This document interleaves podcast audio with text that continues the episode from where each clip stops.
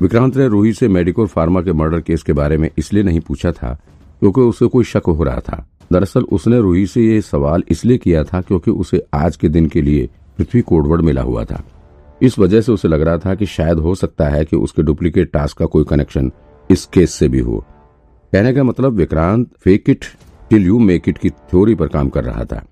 लेकिन रूही को वाकई में इस केस के बारे में कुछ भी नहीं पता था।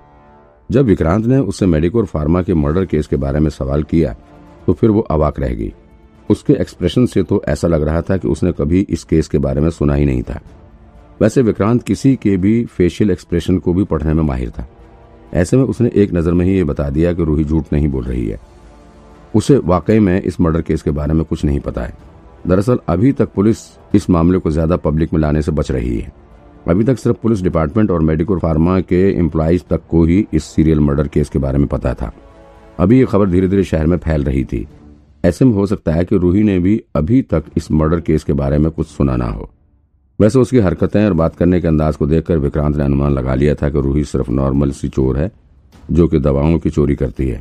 विक्रांत को तो अब खुद पर पछतावा भी हो रहा था कि आखिर उसने क्यों उसे पकड़ा।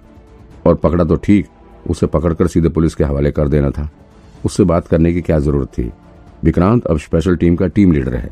ऐसे छोटे मोटे चोरों को पकड़ना उसके प्रोफ़ाइल को शोभा नहीं देता है। वो मुंबई से यहाँ स्पेशल केस पर काम करने के लिए आया हुआ है। ऐसे रोड छाप चोरों के पीछे भागना उसका काम थोड़ा ही। है हालाँकि विक्रांत को ये भी विश्वास था कि रूही भले ही नॉर्मल सी चोर है, लेकिन उसके पास से ज़रूर कोई खास इन्फॉर्मेशन निकल सकती है। वैसे विक्रांत ये सब किसी शक के आधार पर नहीं कर रहा था। ये सब विक्रांत इसलिए कह रहा था क्योंकि उसके दिल में ऐसी आवाज़ आ रही थी। ऐसे में अब विक्रांत रूही को यूँ ही तो नहीं जाने देगा। अभी वो उसे लेकर पुलिस स्टेशन जाएगा, जहाँ पर रूही को अच्छे से इंटेरोगेट किया जाएगा। अब तो मुझे पूरा यकीन हो गया है। जो मैं पहले कह रही थी उस पर। रूही ने विक्रांत की तरफ़ देखते हुए कहा, मुझे पूरा विश्वास है कि तुम्हें कोई मेंटल प्रॉब्लम है है ना? उसके बाद रूही ने अपनी बंधे हुए हाथ से कोशिश करते हुए बेड पर पड़े दवा के एक पत्ते को उठाते हुए बोली, ये लो, ये परफेनानाइजीन है। डेली एक गोली खाओ, पक्का तुम्हें आराम मिलेगा। गारंटी है। क्या?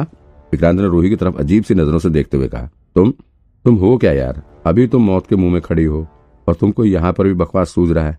अरे, मैंने कुछ गलत कहा क्या? रूही ने विक्रांत को घूरते हुए कहा, तुम्हें मेंटली प्रॉब्लम है तो? इसमें इतना नाराज़ होने वाली क्या बात है? मैं कुछ मेंटल डॉक्टर्स को जानती हूँ। बहुत नाम बताऊँ, जाकर दिखा लेना उन्हें। ठीक हो जाओगे। पक्का भले ही विक्रांत ने गुस्सा दिखाते हुए ये लफ्ज कहे, लेकिन उसे अंदर से कोई गुस्सा नहीं आ रहा था। उसे इस लड़की के बकवास सुनकर भी कोई ज़्यादा बुरा नहीं लग रहा था। शायद इस वजह से उसे ज़्यादा बुरा नहीं लग रहा था, क्योंकि नैना के जाने के बाद से विक्रांत काफ़ी अकेला सा हो गया था। इस लड़की की बातें उसे गुस्सा दिलाने से ज़्यादा हंसाने वाली लग रही थी। और दूसरी बात यह भी थी कि इस लड़की की शक्ल हु बहु बेबे से मिल रही थी। और बेबे की सुंदरता का तो विक्रांत बहुत पहले से दीवाना रहा है। इस लड़की से ना तो विक्रांत को चिड़ मच रही थी और ना ही उसके ऊपर प्यार आ रहा था। कुछ ही पलों में विक्रांत के मन में इस लड़की के लिए कुछ अजीब सी फीलिंग पनपनी शुरू हो चुकी थी। विक्रांत को कुछ समझ नहीं आ रहा था। ना जाने क्यों वो इस लड़की की तरफ़ अट्रैक्ट होता जा रहा था। वो इसके साथ कुछ और मस्ती करने की सोच रहा था कि अचानक से उसके माइंड में कुछ ब्लिंक होने लगा। ये शायद अदृश्य शक्ति की तरफ़ से भेजा गया मैसेज था। विक्रांत ने तुरंत ही इस अदृश्य शक्ति के मैसेज को ओपन किया। तो उसे पता चला कि उसके पृथ्वी और लड़की वाले कोडवर्ड का टास्क खत्म हो चुका है। इसके साथ ही उसका डुप्लीकेट टास्क भी खत्म हो चुका है।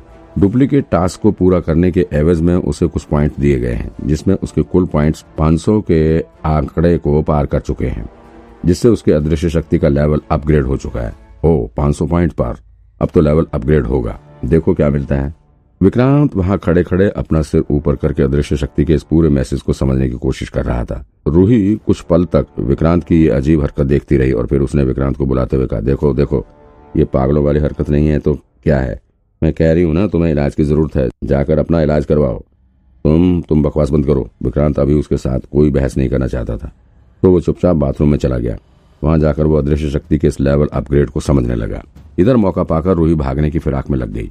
वैसे उसका हाथ और पैर दोनों बंधा हुआ था। फिर भी किसी तरह वो पहले इसे खोलने की कोशिश में लग गई। काफ़ी देर तक मशक्कत करने के बाद भी वो अपने हाथ की रस्सी नहीं खोल पाई। आखिर में हार मानकर वो किसी तरह लुढ़कते हुए दरवाजे की तरफ़ बढ़ने लगी। दरवाजे पर पहुँचने के बाद वो अपने दांतों से दरवाजे के हैंडल को नीचे करके उसे खोलने की कोशिश करने लगी। लेकिन दरवाजे पर डबल लॉक लगा हुआ था और ये लॉक कार्ड से ही खुल सकता था। रूही ने तुरंत ही याद करने की कोशिश की तो उसे याद आया कि कमरे का लॉक ओपन करने के बाद विक्रांत ने दरवाजे का कार्ड अपनी शर्ट की जेब में रखा था और उसने अपनी शर्ट को उतारकर कब्बड़ में रखा था। तो रूही किसी तरह रेंगते हुए कब्बड़ तक पहुँची और उसने अब कब्बड़ को खोलने की कोशिश शुरू कर दी। कुछ ही सेकंड में उसने विक्रांत के शर्ट में से रूम का कार्ड निकाल लिया। इसके बाद वो फिर से कमरे के दरवाजे की तरफ़ चल पड़ी। कमरे के पास पहुंचकर उसने कार्ड को दरवाजे में स्वाइप किया और फिर हैंडल को नीचे करके लॉक खोलने लगी। उधर खटपट की आवाज़ सुनकर विक्रांत को कुछ शक हुआ। वो भागता हुआ बाथरूम से बाहर आ गया। जैसे उसने रूही को दरवाज़ा खोलते देखा वो आग बबूला हो उठा और भागता हुआ रूही के करीब पहुँच गया।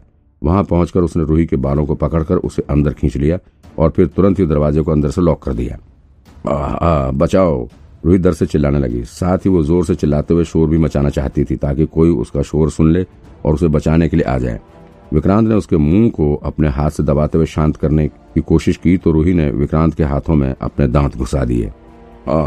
विक्रांत दर्द के मारे चीख पड़ा। गजब का है दिन, सोचो जरा। उधर विक्रांत का फ़ोन बजने लगा। इधर रूही फिर से ज़ोर ज़ोर से चिल्लाते हुए मदद के लिए कहने लगी। आधी रात के वक्त विक्रांत के पास फ़ोन आ रहा था। इसका मतलब कि ज़रूर कोई बहुत इंपॉर्टेंट काम की वजह से उसके पास कॉल कर रहा था। लेकिन अभी विक्रांत के पास फ़ोन उठाने का वक्त नहीं था। अभी उसकी टॉप प्रायोरिटी रूही को किसी भी हालत में शांत करवाने की थी। तो विक्रांत ने कब्बड़ से बाहर फेंके हुए अपने शर्ट को उठाकर रूही के मुँह में भर दिया, जिससे अब वो बोल सकने में असमर्थ थी। आज का टास्क पूरा हुआ, आपका सक्सेस रेट एक परसेंट है। बधाई हो, आपको तीन अदृश्य डिवाइस दी गई हैं। इसी हड़बड़ाहट के बीच अदृश्य शक्ति के सिस्टम ने भी मज़े लेने शुरू कर दिए। वाओ वाओ रूही को विक्रांत ने ले जाकर बाथरूम में बंद कर दिया था। लेकिन वो वहाँ पर पूरी ताकत से खुद को छुटाने की कोशिश कर रही थी। वो अपना मुँह चलाते हुए कपड़े को बाहर उगलने की कोशिश कर रही थी, लेकिन विक्रांत ने फिर से उसके मुँह में कपड़ा ठूस दिया। रूही किसी जल बिन मछली की तरह बाथरूम के फर्श पर छटपटा रही थी। रूही ने फिर से अपने शरीर और कपड़ों की दुर्गति कर ली थी। उसके बदन का आधे से ज़्यादा हिस्सा सामने नज़र आने लगा था। उसके नंगे बदन को देखकर विक्रांत को एक बार के लिए मन किया कि वो रूही के साथ अपने जिस्म की प्यास बुझा ले, लेकिन अभी ये सब करना ठीक नहीं था। विक्रांत एक पुलिस ऑफिसर था और इस वक्त उसकी आत्मा ये सब गलत काम करने के लिए राज़ी नहीं हो रही थी। इसी तरह से उसने अपने हार्मोन्स को शांत करने की कोशिश की। ओए, चुपचाप पड़ी रहे। विक्रांत ने रूही के हाथ और पैर को फिर से रस्सी से टाइट करते हुए कहा मैं सच में पुलिस में हूँ। अब तुम रुक जाओ। जेल में डालूँगा तुम्हें। विक्रांत ने एक हाथ से रूही को संभालने की कोशिश की और फिर एक हाथ से बेड पर पड़ा, अपना फ़ोन उठाने का प्रयास करने लगा। लेकिन शायद आज का दिन विक्रांत के लिए चारों तरफ़ से मुसीबत ही लेकर आया हुआ था। जैसे उसने फ़ोन हाथ में उठाया, तुरंत ही किसी ने दरवाजे पर दस्तक दे दी। विक्रांत हैरान रह गया। भला आधी रात को दरवाजे पर कौन आ गया है? वो दरवाजे के पास पहुंचकर खोलने ही वाला था कि बाहर से आवाज़ आई। क्या हुआ? हम लोग बगल वाले रूम से हैं। कोई हेल्प की ज़रूरत है क्या? हे भगवान, विक्रांत ने अपना सिर पकड़ लिया और फिर उसने अपने अदृश्य शक्ति के सिस्टम से इनविजुअल वॉइस चेंजर टूल का इस्तेमाल करते हुए एक लड़की की आवाज़ निकाली। हाँ हाँ यहाँ सब ठीक है। प्लीज़ हमें दोबारा डिस्टर्ब मत करो। रूही विक्रांत को इस तरह बोलते देख दंग रह गई। उसे समझ नहीं आ रहा था। फिर विक्रांत ने रूही की तरफ़ देखते हुए लड़की की ही आवाज़ में कहा, कैसी लग रही हूँ मैं? है? तभी फिर से विक्रांत का फ़ोन बज उठा। गजब का है दिन। हेलो? Hello sir? आप कहाँ हैं? मैं फ़ोन कर रहा हूँ। आपने उठाया नहीं। दूसरी तरफ़ से हर्षित ने विक्रांत से कहा हाँ बोलो, क्या बात है? सर, मुझे एक मेडिकोर फार्मा वाले मर्डर केस का एक बहुत इंपॉर्टेंट क्लू मिला है।